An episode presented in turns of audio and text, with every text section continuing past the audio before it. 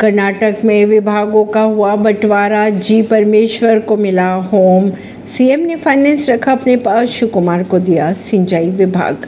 कर्नाटक की कांग्रेस सरकार ने शनिवार को विभागों का बंटवारा कर दिया है। सीएम सिद्धरामैया की बात करें तो उन्होंने अपने पास वित्त विभाग रखा है, जबकि डिप्टी सीएम डी के शिव कुमार को सिंचाई विभाग दिया गया है। वहीं जी परमेश्वर को गृह विभाग मिला। खबरों की अगर माने तो सीएम ने अपने पास कैबिनेट मामले intelligence personnel and administrative reform किया और सूचना विभाग रखा है। इसी तरह कांग्रेस अध्यक्ष मल्लिकार्जुन खड़गे के बेटे प्रियांक खड़गे को ग्रामीण विकास और पंचायती राज विभाग दिया गया।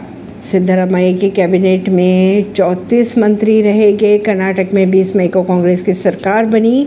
तब सिद्धरामैया ने सीएम डी के शिव कुमार ने, डिप्टी सीएम और आठ अन्य विधायकों ने मंत्री पद की शपथ ली थी।